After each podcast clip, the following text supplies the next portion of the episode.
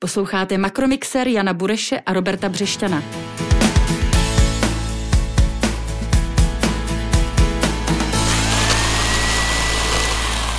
Dobrý den, posloucháte další díl našeho ekonomického podcastu Makromixer. Od mikrofonu vás zdraví Robert Břešťan a kolega Honza Burek.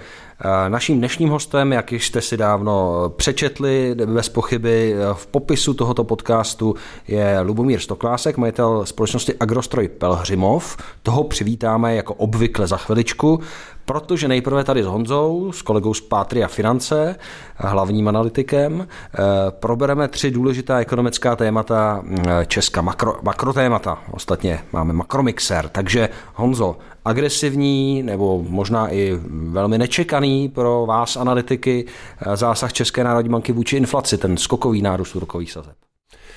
Bylo to skutečně nečekané z hlediska té agresivity toho zásahu. Na druhou stranu pro mě osobně to asi nebylo úplně zásadní překvapení. Já chápu, proč to Česká národní banka dělá. V centrální bance se vytvořily dva takové tábory. Jeden v čele s centrální bankéřem Alešem Michlem říká, že ta inflace je jenom dovezená a vlastně nemá smysl proti ní zasahovat přirovnává tu situaci eh, k láhvi kečupu, kdy máte zúžené hrdlo a eh, je třeba jenom počkat, trošku zamíchat tou láhví a pospravit eh, tu láhev tak, aby zase dobře všechno teklo. Tak, nepotřísnit se? Nepotřísnit se, přesně tak. A nemá v zásadě v takovou chvíli cenu moc, aby Česká národní banka zasahovala a tlumila ekonomiku vyššíma sazbama. Ten názor, který převládl a mm, za kterým stojí většina bankovní rady, včetně guvernéra Rusnoka, je trochu jiný a v zásadě um, říká to, že sice značná část těch inflačních tlaků je dovežená, ale ne všechny. Část té inflace jsme si vyrobili také doma a je důležité eh, v tuto chvíli radši reagovat rychleji a agresivněji, aby jsme nemuseli dělat víc a s většími náklady později, protože to, co eh, Česká národní banka může dělat, je, eh, že nezastaví úplně tu inflaci pro nejbližší kvartály, ale může tou včasnou reakcí zabránit tomu, aby jsme si všichni na tu vysokou inflaci zvykli a ona, aby se u nás nezabydlela, jednoduše natrvalo. Téma druhé, eh, výpadky v českém průmyslu. Eh, pro širokou veřejnost se to odráží například na omezení výroby eh, ve Škodě Auto, významném to českém průmyslovém a výrobním podniku. Proč se to stalo? Proč se to děje? Je to zase celoevropský fenomén, a možná celosvětový fenomén. E, ty výpadky jsou extrémní e, v některých odvětvích, zejména v automotiv. E, když se na to třeba podíváme optikou německých čísel, tak tam hlásí zásadní výpadky subdodávek, které omezují, omezují výrobu více jak 96% německých firm v odvětví automotiv. V Česku to bude o něco méně, když nemáme tak detailní průzkum trhem, ale ale i tak ta situace je vážná a e, někteří výrobci, včetně Škody Auto, pravděpodobně do konce roku výrazně omezí svoji výrobu. E, je otázka, jaký dopad to bude mít na hrubý domácí produkt. Tam Těžko v tuto chvíli e, něco konkrétně odhadovat, ale můžeme se v tom extrémnějším případě dostat až někam k eh, jednomu procentnímu bodu na HDP do konce roku eh, kumulovaně, pokud eh, by to skutečně mělo být úplné zavření té výroby do konce roku. Ehm, za mě vlastně největším problémem tam je, že ehm, ty firmy čelí velké nejistotě ohledně toho, kdy se ta situace nějak výrazně vylepší, protože pokud by to bylo na kratší dobu, řekněme 2-3 měsíce a už tuhle tu chvíli jsme viděli to světlo na konci tunelu a viděli jsme, že dejme tomu polovu vodiče, ale řada jiných komponent budou eh, za ty 3-4 měsíce, tak je to něco jiného, eh, než eh, vlastně ta situace, ve které jsme teď, kdy ty firmy tuhle jistotu nemají a těžko v, tu, v tuhle chvíli se vlastně vyjednává i v rámci tripartity o tom, jak postupovat dál. Zcela jistě téma je pro našeho hosta už za okamžik. Jen krátká, stručná doplňující otázka, prosím o stručnou odpověď k tomuto tématu. Má stát dotovat platy těm firmám, které zastaví nebo omezí výrobu? Dobrá otázka. Já si myslím, že stát by se měl určitě zabývat tou situací v automotivu. Já nejsem schopen říct, jestli by měl dotovat a jak dotovat ty platy, ale měl by brát tu situaci vážně, protože um, automotiv je vlastně páteřním odvětvím české ekonomiky um, dělá až jako 10% HDP, když do toho zapo- započteme, započteme nějaké navazující výroby, takže to určitě nelze brát na lehkou váhu. Jestli dotovat konkrétní automobilky, um, to je otázka opravdu na, nějaký, na, nějakou detailnější analýzu. Možná je to otázka na příští vládu a to je třetí, eh, třetí téma česká ekonomika po proběhnuvších volbách. Eh, co zdědí nová vláda, ať už bude vypadat personálně jakkoliv? Tak určitě velké téma budou veřejné finance. Zdě, zdědí bezprecedentní deficity veřejných financí a především vysoké strukturální saldo. To znamená eh, takový deficit, který jednoduše neodezní s eh, nástupem hospodářského růstu. Eh, obě dvě koalice, které pravděpodobně budou po nějaké době sestavovat vládu a snad i vládnout, tak mají v programu trošku rychlejší konsolidaci veřejných financí než stávající vláda ale je otázka, jaký budou chtít dělat, protože v rámci těch programů, když si je pročítáme, tak eh, tam není moc úsporných kroků na stole, kterým by se dalo úplně věřit a myslím si, že ta debata nad nimi nebude úplně jednoduchá.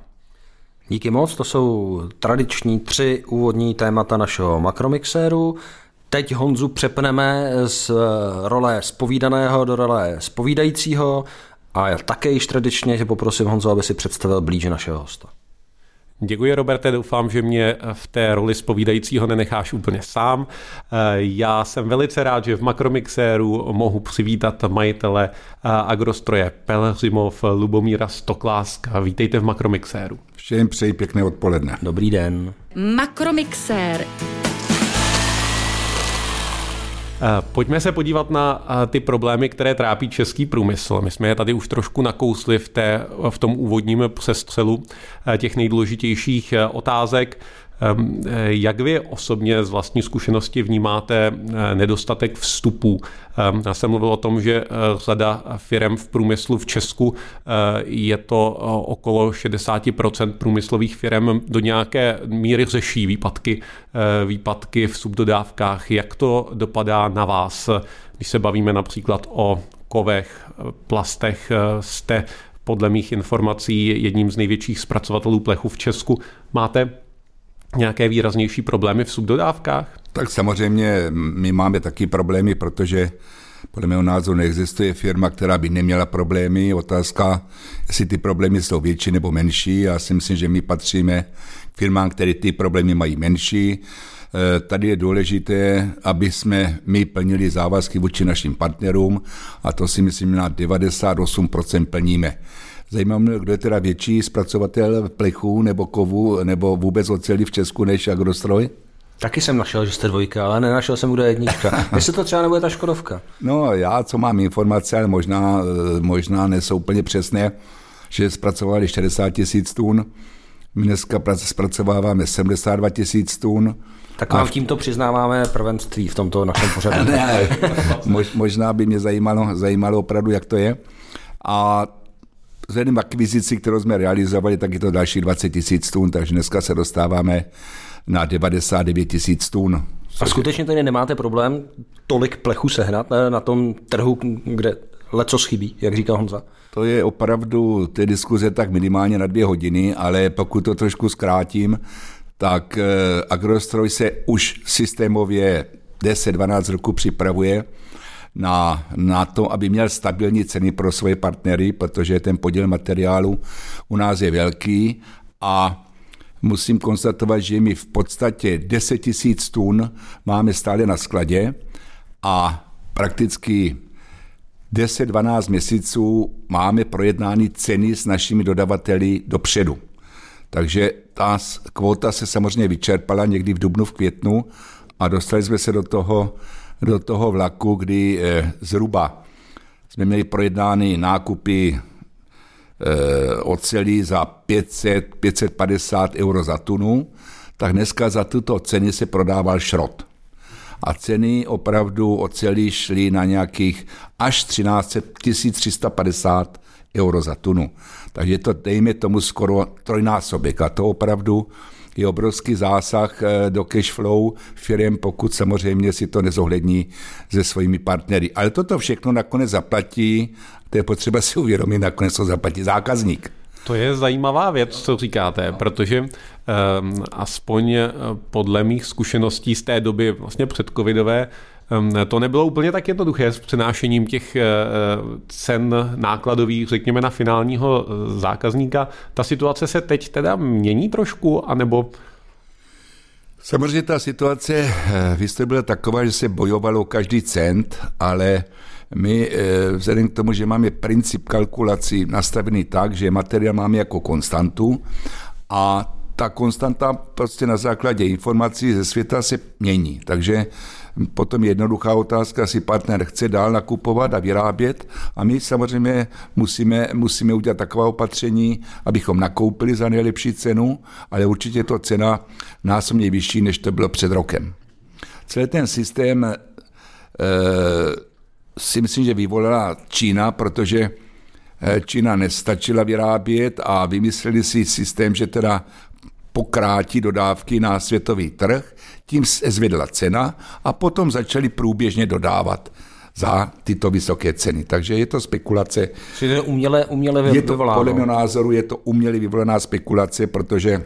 Teď se bavíme o kovech teda. O... Bavíme se o oceli. O oceli. Bavíme se o oceli, ale v principu si myslím, že se to dotýká energii. To je prostě ty, ty velké společnosti a fondy a tak dále využijou každou, každý okamžik na to, aby, aby prostě ty ceny eh, vyhrotily nahoru. No, takže tady je ten problém oceli, kdy Eh, spoustu firm a eh, jednak z Evropy, z USA spolehalo na ocelárny v Číně a ta závislost je tak obrovská, že opravdu, opravdu nezbývalo těm firmám i evropským, americkým nakupovat, nakupovat v Číně za tyto vysoké ceny. Evropa byla rychlejší, nakoupila si u evropských oceláren, ale samozřejmě Evropa je taková, jaká je, takže my máme na všechno čas, že jsme nejlepší, největší. No a ten balón prostě zůstal na naší straně. E, ta e, dodavatelská krize má e, podle mě ještě jeden rozměr a to nejsou ty primární suroviny jako kovy, ale řekněme další vstupy typu polovodiče a Eh, jiné věci, které samozřejmě vás tolik netrápí, ale může to trápit eh, ty firmy, pro které vy jste zase dodavatelem. Pocitujete něco takového? Já vím, že vy přímo nedodáváte do automotivu eh, klasického, ale je něco takového jako nedostatek čipů cítit i u zemědělských strojů, u nákladních automobilů vašich zákazníků? My prakticky dodáváme do všech odvětví, kromě osobních aut. To znamená, že dodáváme do Eh, firmám, které vyrábí nákladní auta, DAF, Scania, Mercedes, eh, stavební stroje, Volvo, eh, manipulační technika, BT, Toyota, Jung Heidrich a takhle bych mohl pokračovat. To je zhruba asi 50% našeho obratu a 50% děláme zemědělskou techniku. V každé, my samozřejmě nevyrábíme ty nákladní auta, takže tady ten problém nemáme, ale i v té zemědělské technice protože máme 85% výroby finálních produktů, tak samozřejmě se tam také objeví, ale ne v takové míře jako v osobních autech. Hmm. Takže nemáte nějaký problém s tím, že by stála výroba těch finálních eh, strojů zemědělských nebo ehm, nákladních automobilů? To není takový případ jako Volkswagen třeba u osobních automobilů? Já si myslím, že ten dopad takový, jako je v osobních autech na tuto eh, výrobu takový není, i když samozřejmě tam se termíny se prodloužily o měsíc, o dva, ale ty firmy jsou tak flexibilní, že prakticky byly dodávky letecky z Ameriky do Evropy, aby se, aby se termíny stihly. Takže ten problém si myslím opravdu je tady z těch zbytečnostech, které se používají v osobních autech. No, lec, který fanoušek automobilismu by s vámi nesouhlasil, eh, že ty čipy udělali mnoho dobrého, ale to je, to ne, je no, teď, teď dělají mnoho zlého, protože se nemohou to auta, auta vyrábět. Nicméně vy jste narazil, eh, zmínil jste sám eh, rostoucí cenu energií. Tu také musíte promítat do, do ceny vašich výrobků? Samozřejmě cena energie je neskutečná, protože my nakupujeme už 8 let nakupujeme energie na burze a před dvěma lety jsem nakupoval jednu megawatu za 34 euro. Eh, v loň, eh, letos eh, na jaře, myslím, to bylo 52 nebo 54 euro za megawatu a dneska se nabízí za 180. Jo. Takže ten nárůst je tam neskutečný. A kam až to poroste podle vás? Já si myslím, že to je věc, otázka, aby se Evropská nebo Brusel zamyslel, to je spekulace. Tady není nárůst Tady není nárůst výroby o 300%, 500%. Jo? To je jenom zase otázka spekulací. Podobně je to u plynu, kde teda plyn já nevím, stával 15, 15 euro za megawatt, dneska stojí 54. Takže myslím, že toto všechno způsobují e, různé fondy e, a obchodní organizace, které využívají situace a teď je potřeba aby opravdu ty jednotlivé státy a Brusel se tímto zabývali a tady tu spekulaci, která eh, poškodí celé hospodářství. Jo. Samozřejmě i spotřebitele. Vždycky to zaplatí ten spotřebitel, takže myslím si, že tady opravdu za, za minutu 12 tyto věci řešit, protože ta spirála je neskutečná. A není zatím rostoucí cena emisní povolenky na straně Bruselu? A když mluvíte spekulace, tak třeba u plynu je to vlastně politika Ruska, které nepouští tolik plynu do, do evropských zásobníků, nebo můžete to rozklíčovat ještě víc, kde myslíte, samozřejmě, že je jako Samozřejmě může tam být podíl těch emisních, emisních povolenek Nevím přesně, jaký tam byly nárůsty, ale myslím, že tam byla cena nějakých 30-50% a my máme nárůst energii 300-500%. Jo. Takže e, byl období, kdy e, byly energetické závody v gesti, dejme tomu státu. Dneska už třeba E.ON se prodal třikrát a on nevím, která firma to vlastní. A to je ten celý ten problém, že ta regulace těch zásadních vstupů pro občana i pro firmy by měla měly by zabezpečovat jednotlivé státy a Brusel, protože tady se dostáváme do slepé uličky a není z toho východisko, protože eh, tyto subjekty prostě budou vydělávat za každou cenu. Hmm. Pokud mluvíte o, tom, že to jde hodně za spekulantama, um, um, kteří teda pravděpodobně logicky využívají určité situace na trhu, která není normální v té postcovidové době, uh, tak um, předpokládáte, že ta situace časem pomine, že se vrátíme, vrátíme k levnějším energiím a třeba optikou vaší skupiny vidíte jako užitečné v tuhle tu chvíli se nějak zajišťovat proti pohybům ceny energií nebo spíše vyčkávat na to, co zastávajících cen, vám řeknu příklad, zastávajících cen, kdy jsme platili eh, v roce, v roce 20 jsme platili eh, zhruba 100 milionů, tak dneska máme platit 180. Jo. A kdo to zaplatí? Zase to zaplatí ten zákazník. Jo. Takže to opravdu ta situace eh, musí nějakým způsobem eh, se musí regulovat. Eh, a on ten trh si to do budoucna taky řekne sám, protože ta poptávka určitě bude menší a ta regulace bank, která se tady objevuje, určitě sníží poptávku a to bude mít také dopad na, na, na ceny těchto vstupů. V současné době z těch 13,50 euro zhruba za tunu, dneska se pohybuje cena už 1100. Jo. A to jsme teď v říjnu, pokud se nepletu. Jo. Takže jinými slovy se nedivíte té rostoucí inflace, jak jsme se o ní bavili s Honzou na začátku pořadu, že ji vidíte všude kolem sebe. Vlastně ty rostoucí ceny a, a tlaky na ně, promítající se až ke koncovému zákazníkovi. Tak jestliže někdo napumpuje neskutečné peníze do, do oběhu, tak ty peníze mu, e, samozřejmě iniciují poptávku. Že? Ty peníze si nikdo nenechá doma, když určitě spoustu, spoustu občanů, jak jsem někde četl, eh, za rok 20 mají největší nárůst úspor, že jo, si o 300, o 300 miliard. To znamená, že lidé dostali peníze, nemuseli pracovat, nemuseli utrácet a ještě jim zůstalo 300 miliard na účtě. Takže někdy asi byla chyba. Makromixér. Eh, pojďme to vrátit k vaší skupině. Eh, vy jste řekl vlastně za tu vaší skupinu pozitivní zprávu, že se ty eh, vyšší náklady dají přenést na finální zákazníky, což je určitě pro vás dobře.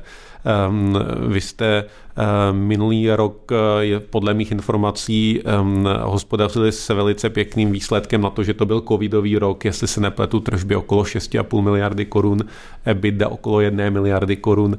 Eh, očekáváte, že i ten rok 2021 2021 bude, bude stejně dobrý ve světle toho, že rostou ty náklady na vstupech a ve světle toho, že COVID pořád přece nám částečně může být problémem. Takže jenom u výrobce, protože my jsme výrobci, my jsme ti prodejci, bohužel, tady v tom, v tom spektru, o kterém jsme hovořili, tak tam máte nárůst cen v průměru o 10%. Jo? To znamená, že jenom o 10% se zvýší tržby jenom z tohoto důvodu. A, a za mé historie 23 roku ve firmě ten svět se vždycky pohyboval plus minus 10% eh, v tržbách jednotlivých firm. A takhle to fungovalo těch 23 roků. Mimo období samozřejmě krize, tady bylo 2,8, že jo, a máme ho prakticky teď už dva roky. Takže tady celá ta situace je opravdu nezvládnutý řízení eh, vlád jednotlivých států, Bruselu a a je to vlastně dopad pro všechny a určitě spoustu firm na to doplatí, protože náklady na energii, už jsem někde četl, že spoustu firm taky zavírá, protože kde ten podíl elektrické energie je velký, tak ta a mají svůj produkt, takže nejsou konkurenceschopní. Já jsem přesvědčený o tom, že, že ty velké státy zase vždycky najdou cestu, jak tu výrobu podporovat, což bohužel není Česká republika. Eh, když se eh, ještě vrátím k tomu problému té eh, pandemie, považujete už ho vlastně za vyřešený z pohledu poptávky, protože v tom roce 2020 přece jenom firmy, domácnosti přestaly na nějakou chvíli investovat, byla tam vysoká nejistota, ta poptávka byla chvíli narušena. Nevím, jak vy jste to osobně moc pocítili ve vaší skupině, ale ten rok 2021 už se mi zdá, že poptávka problém není a to, kde COVID působí problémy, je vlastně eh, nabídka, výroba, nedostatek surovin, drahé energie, to, že věci z Číny se nám neustále spoždějí, spožďují také částečně si myslím souvisí s tím, že eh, jsou tam v Ázii permanentní výpadky v produkci fabrik, kde se COVID rozšiřuje, jsou výpadky v logistice. Jak vy se díváte na ten COVID eh, ve vašem podnikání? Jak, jako jaké riziko ho vidíte ještě pro rok 2022? My jsme například v Agrostroji nezavřeli ani na minutu za celý období covidu. Což nemůžu samozřejmě prezentovat státní zprávu, kdy jsme dali nějakou žádost a za tři měsíce pánové možná odpověděli. Takže, eh, a myslím, že celosvětová výroba fungovala na 100% tady ty umělé, umělé home office, home office a tak dále samozřejmě jsou, jsou nebo mohou si dovolit firmy, které nemají, nerealizují ten denní produkt. Samozřejmě, když pekař to zavře, tak asi doma u toho počítače to neudělá a, a my také, když to nevyrobíme, ten produkt, tak samozřejmě ten kombajn nebo traktor nesjede. Takže to je takový ten zase zásadní pohled na věc, kdybychom si měli uvědomit, co ten stát živí a, a vytvářet ty podmínky, podmínky i v těchto složitých obdobích pro výrobu. My jsme například od státu nedostali ani korunu. Jo? Zaměstnáváme tři tisíce lidí jo, a nedostali jsme ani korunu. Kde ty OSVČ dostane, co jsem někde četl, půl milionu prostředí nepracuje, protože má ty prostředky nějak zajištěny z různých covidových jakýchsi dotací, ale ten výsledek je tragický. Lidi se odnaučili pracovat a myslím, že ten trend je takový, že všechno uděláme v kanceláři, ve tři hodiny zavřeme blok a všechno bude vyřešeno. Ale u vás se pořád pracovalo tedy? U nás se říkáte? pracovalo, u nás se pracovalo. A tím pádem, eh, jak si chápu, že to vnímáte jako neférovou soutěž, eh, tak říkají, že někdo dostal a vy ne, ale eh, pokud to na vás nedopadlo, u vás se stále pracovalo, tak z hlediska státu je asi správné, že, že vy nic. Já si myslím, že tady je celý to je ten, kruté, Roberte. Tady je ten problém, problém vlastně rozdávání těch dotací. Nebudu tady zasahovat a zdržovat se tady nápadama jednotlivých politických stran, ale jestliže jsou lidé, kteří v životě nepracovali, a chtějí se zavděčit před volbama, tak samozřejmě realizují to, co realizují. Jo. Je to naprosto nesmyslné a podle mého názoru e, ty dotace měly být minimálně o 50% menší a nemusel být takový dopad do státního rozpočtu, protože ta republika je neskutečným způsobem zadlužená. Za tři roky se zadlužila to, co jsme nezadlužili za 30 let. A situace je taková, kdo to bude splácet. Zase ten spotřebitel. Ne ta vláda, bude to zase splácet ten, ten občan. A to je potřeba, aby ten národ začal přemýšlet a uvědomil si, že prostě dneska jsem, dneska jsem něco dostal, ale to musím zaplatit.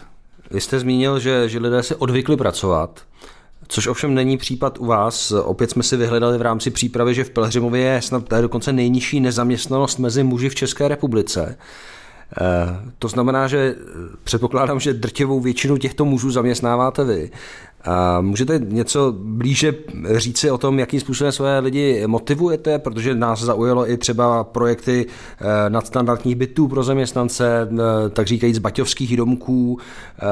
Eh, zkrátka dobře, že, že, že s tím segmentem zaměstnanců dobře pracujete. A tím vám nechci nějak podkuřovat, to spíš konstatuji fakt tak, jak se nám jeví. Tak jak to funguje? Nemusíte podkuřovat, to je pravda. Jo. Takže, takže pokud to udělám takovou rychlou rekapitulaci, eh, já spíš eh, dneska to podnikání beru jako poslání a my eh, to, co, to, co nezvládla Česká republika, se snažíme realizovat v okrese Pelřimov.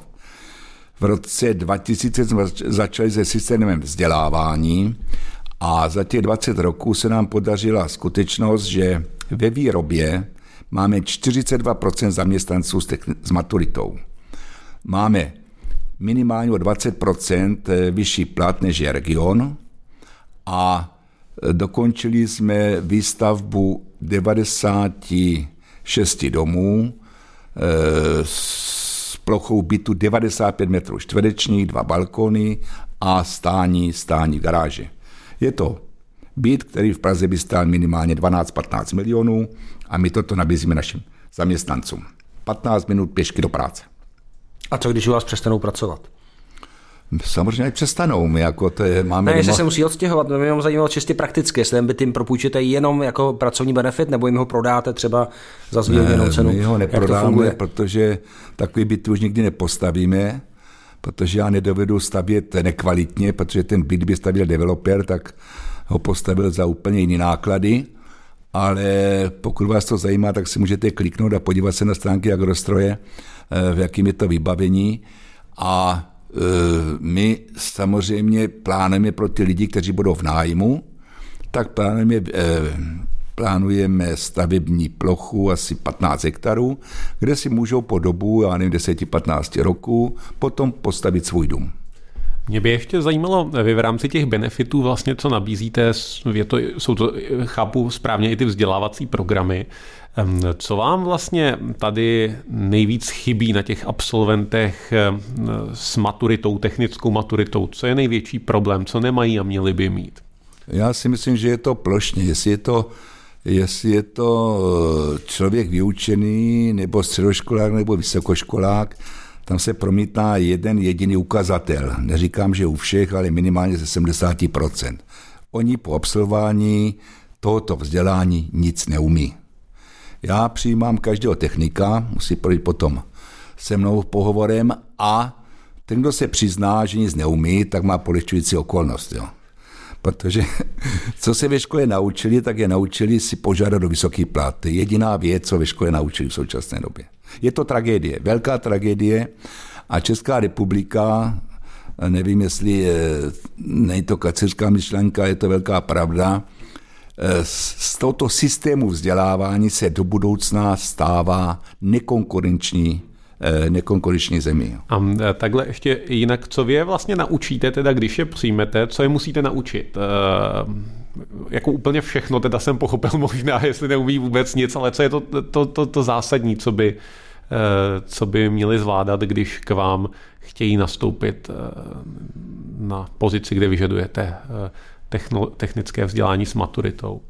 Není potřeba technické vzdělání s maturitou, Může to být, může to být absolvent učiliště, může to být člověk, který není ani vyučen, protože známe situaci, taky jsme byli mladí a víme, jak to v těch 18, 17, 20 letech bylo, že někdo prostě to období, místo aby se vzdělával, tak to prostě proseděl v hospodě nebo na diskotékách, ale i těmto lidem mi dáváme příležitost. Takže u nás je jedna jediná podmínka, že má zájem se vzdělávat a chce pracovat. Rozumím. A naučíme každého, pracovat na těch nejmodernějších technologiích. Můžu tam uvést příklady, jsou lidi, řekl bych, s tím nejjednodušším profesí, navěšování vlakovně a ty si dneska udělali eh, operátora svařování na robotu, jo, dneska si vydělávají 45 až 40 tisíc a my toto všechno je naučíme v naší škole. Bavili jsme se před, před eh, natáčením o tom, nebo ujišťovali jsme se, že máte eh, již funkční závod i v Rusku. Eh, jak vypadá práce se zaměstnanci v Rusku? Eh, jaké, jaké tam mají eh, návyky a nakolik se to odráží v prosperitě vašeho ruského podniku? To je velice dobrá otázka. To, co, budu, to, co teď řeknu, stejně nikdo nebude věřit, protože já jsem tomu taky nevěřil, pokud jsem se nepřesvědčil. Dneska systém, aspoň v té lokalitě, kde jsme, my jsme dělali výběrové řízení, my Češi jsme dělali výběrové řízení v Rusku na průmyslovou zónu. Nakonec jsme si vybrali vybrali průmyslovou zónu v Bobrově, protože v těch vyhlášených průmyslových zónách nejsou žádní kvalifikovaní pracovníci. A my jsme si eh, našli lokalitu, kde je střední odborné učiliště, který má 500 studentů, žáků, a minister školství z Vorněské oblasti přijel do agrostroje, seznámil se seznámil se ze skutečnosti, jaká je. Já jsem prezentoval, že kdo má, eh, naši zaměstnanci mají certifikát agrostroje a potom teprve do výroby. A konstatoval jsem, že kdo má certifikát agrostroje, nemůže být v Evropské unii nezaměstnaný. To je strašně začalo zajímat, takže přijeli, jednali jsme, dokonce byli gubernátor v Vorněské oblasti v agrostroji, myslím před dvoma rokama. My jsme zpracovali skripta a Neskutečná věc se stala, že oni během dvou měsíců otevřeli dvě třídy duálního systému vzdělávání. Speciálně kvůli vám? Speciálně kvůli nám a protože to zajímalo. Ještě můžete vysvětlit, co to znamená ten duální systém vzdělávání? Duální systém vzdělávání, to se nedivím, že vy jste o 14 mladší jako já, že víte, co to je. Že? Ale tento systém vzdělávání funguje ve všech úspěšných ekonomikách na světě. Funguje v Německu, v Rakousku, ve Švédsku, všude. Princip je ten, že mám samozřejmě teorii, ale musím tu teorii se nějakým způsobem aplikovat v praxi. To znamená, že princip byl, tak jak to bylo za komunistů, my jsme měli jeden z nejdokonalějších systémů vzdělávání. To je jediná věc, co za komunistů by řekl, se dělalo dobře. To znamená, že týden jste byl, týden jste byl ve škole, a ve škole potom jste byl v praxi. A česká ekonomika do dnešního dne žije jenom z tohoto systému vzdělávání. A když si spočítáte, že jsme měli revoluci zhruba v 89.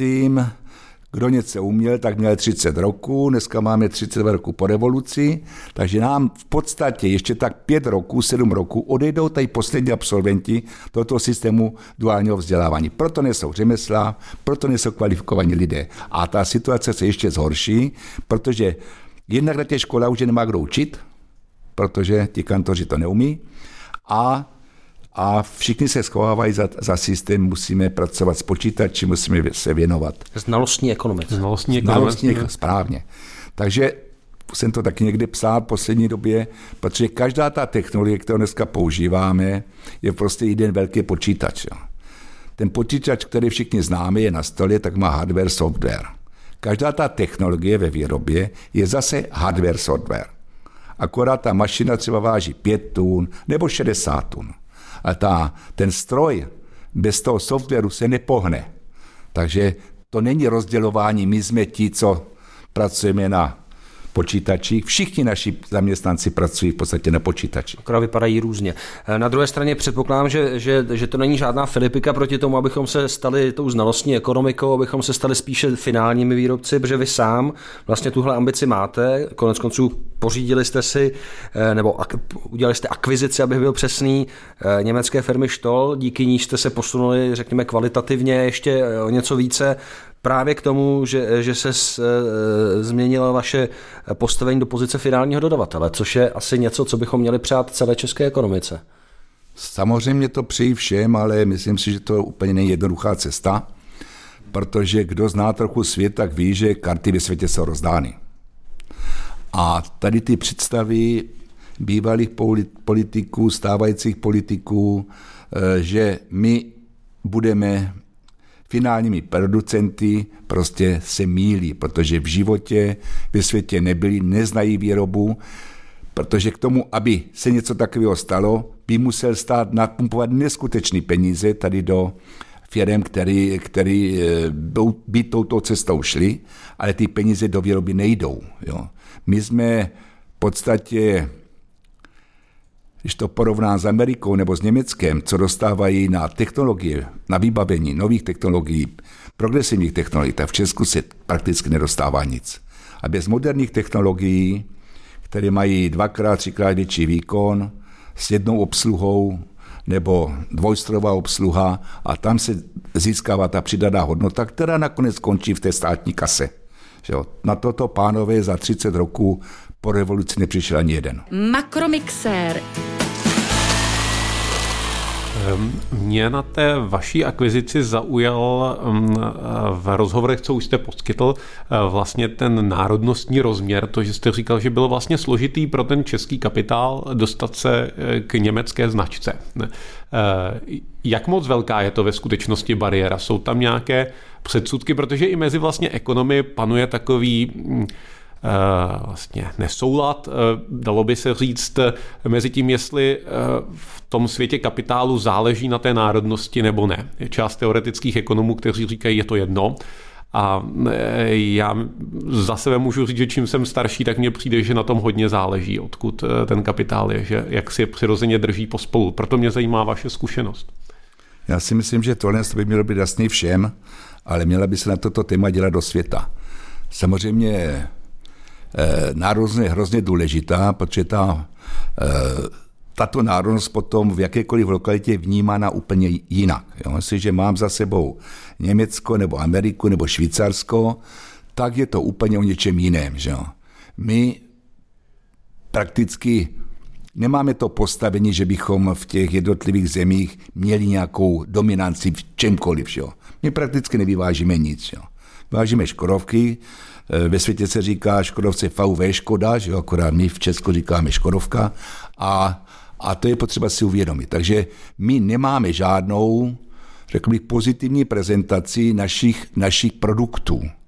My máme sem tam nějakého sportovce, jo, proto si i v Africe pamatují, nebo v Egyptě pamatují české fotbal, že tam byl nějaký Petr Čech, nebo jak se jmenoval, že jo ale jako Česko, že by byla prezentována nějakým produktem, na základě kterého by se hodnotila uh, úroveň úroveň eh, výroby toho jednotlivého státu prostě nemáme. Jo. V Americe v Americe jsem se bavil, tak z Evropy znají tak Německo a Francie, tak jsem se ptal, proč znají Německo. No, protože se tam vyrábí dokonalá auta, že jo. Ve Francii znají, protože se tam dělají dobrý síry, jo. Ale určitě nikdo z té Americe neví, kde existuje Česko. Jo. Tak pivo bychom si mohli přiznat aspoň. Pivo, ale to taky není naše, si to náhodou nevíte, jo. Už je japonský, jo. Takže my nemáme žádný produkt, což je tragédie, jo. A stát nemá zájem podporovat firmy, kteří prostě eh, dělají maximum pro to, aby se na tom, na tom světovém trhu prosadili. Honza možná ale narážel, já jsem tu citaci našel taky v hospodářských novinách, vaše slova, tady nejdřív nás odmítli, pak se urazili a nakonec jsme je koupili. Mo, možná narážel na to, jak ten přístup německý vůči vám jo, jo, jo, jo. Takže situace byla taková, že my jsme si nějak stanovili e, vnitropodnikově, že bychom chtěli realizovat nějaký finální produkt jak jsem říkal, před deseti lety a teď jsme hledali vlastně ten produkt, který by nebyl v konfliktu zájmu s našimi obchodními partnery. Jo. Řeknu například, já kdybych koupil firmu Zetor, tak mám problémy s Klásem, s John Deerem a s Asfendem. Jo. Takže tam jsme si našli tu cestu, že by to mohly být ty čelní nakladače a v té době samozřejmě to vlastnil nějaký fond, který, jak všichni víme, po určité době po určité době tyto firmy prodává, protože mezi tím je vysaje a, a potom je prodá. Takže my jsme se začali zajímat eh, o firmu Štol, ale bohužel jsme zjistili, že, že výběrové řízení bylo ukončeno, ale přesto jsme znovu oslovili. Pánové, ptali jsme se, proč nás neoslovili, protože my jsme v branži v Evropě určitě velký hráč a bylo nám řečeno, že je to nenapadlo, že by mohli oslovit nějakou firmu z východní, z východní Evropy. Takže to je realita, to jenom potvrzuje, co jsem říkal asi před chvílí. Takže jsme diskutovali asi půl roku, potom jsme eh, vedení fondu pozvali do agrostroje, pánovi začali mi na firmu úplně jiný názor a začali jsme jednat. To obchodní jednání trvalo zhruba dva roky a potom jsme pozvali ještě vedení firmy Štol, ty byli nadšení jednak našimi, našimi možnostmi technologickými a hlavně našimi obchodními partnery. Že my máme partnery, kteří jsou na prvním, pátém místě na světě ve své branži. Hmm. Takže to, co nakonec rozhodlo, byla ta osobní zkušenost na místě s tím, že viděli v realitě to, co si vlastně možná ani nedokázali ve východní Evropě, v střední, střední Evropě představit. Přesně tak, přesně tak, protože eh, my se ani v Česku už moc neprezentujeme, protože to skoro ztráta času. Máme 98% export a samozřejmě, samozřejmě teď nastane situace, že ty produkty začneme uplatňovat na českém trhu. A tady pro mě vlastně ještě jedna věc byla zajímavá. Vy jste to kupovali z rukou fondu, eh, kterému by teoreticky eh, mohlo být eh, jedno, nebo takhle. Tím, že to nebyl vlastně už rodinný podnik, ale bylo to v rukou, řekněme, anonymního vlastníka, jakou roli v tom hrálo v těch debatách nějaká záruka toho, že se to bude dál strategicky dobře rozvíjet a jakou roli čistě cena? Jestli jsem... Myslím si, že to nebyl standardní fond. Pánové z Německa opravdu přistupovali k tomu zodpovědně, že chtěli, eh, aby firma Štol fungovala do budoucna, takže si udělali, udělali vlastně eh, ten pohled na agrostroj a samozřejmě ten pohled šel k tomu, že jsme, mus, že jsme mohli dál jednat. Jo. Takže Eh, asi to nebyl standardní fond, jo, ale byl to fond, který taky myslel na tu firmu, až se prodá, aby dál fungovalo. A to si myslím, že se zrealizovalo. Mimochodem hrálo třeba nějakou roli eh, fakt, že jste rodinná firma, protože vy, vy sám jste eh, v nějakém rozhovoru řekl, že, že jsou to firmy, které jsou obvykle mnohem odolnější vůči negativním ekonomickým vlivům a různým krizím nebo k tomu zkrátka nikdo nepřihlížel a řešil firmu taková, jaká je bez ohledu na to, jestli je rodina či, či jiná? Já si myslím, že tady si na to můžeme odpovědět jednoznačně, když se podíváme do světa. Že jo? Dneska gro úspěšných firm a, a zaměstnavatelů v těch nej, nejúspěšnějších ekonomikách jsou rodinné firmy. Že jo? 90% v Německu zaměstnavatelů jsou rodinné firmy, že jo. A to máte rodinné firmy v Holandsku, ve Švédsku, v Rakousku. Ale bohužel ta výchova v České republice není taková, že, že ti zaměstnanci, všichni jsme si byli rovní a najednou Pepa, s kterým jsme eh, tam chodili za holkama, najednou je zaměstnanec a vy jste vlastník. Jako, jo. Takže to je ten, to je ten problém z historie, který, který samozřejmě nám způsobuje tady tyto problémy, ale ale v tom eh, Německu, Rakousku každý zaměstnanec, pokud je spokojený, z dálky pozdraví, pozdraví rád svého zaměstnavatele. Což v Česku samozřejmě máme ještě pár kroků před sebou. Teď možná bych to klidně ukončil ten náš rozhovor, protože to byla hezká tečka, ale stejně se neodpustím a zeptám se ještě na jednu věc, protože mám pocit, že, že v tom rozhovoru jsme byli hodně kritičtí. Já asi, asi, já a, byl jsem kritický. Tak, eh, tak, abychom možná skončili o něco optimističtěji, mě zajímá, čím se děláte radost, protože vy jste známý nejen jako eh, výrobce zemědělských strojů a majitel agrostroje Pelhřimov, ale jako milovník vína a také eh, biznesmen v, oboru, v tomto oboru a gastro a hotelnictví. Tak jestli tohle vám dělá radost navzdory třeba té covidové krize. Tedy radost kromě agrostroje jako takového. Tak já jsem normální člověk, to znamená, nežiji jenom prací, vždycky jsem sportoval, takže se snažím dál nějakým způsobem sportovat.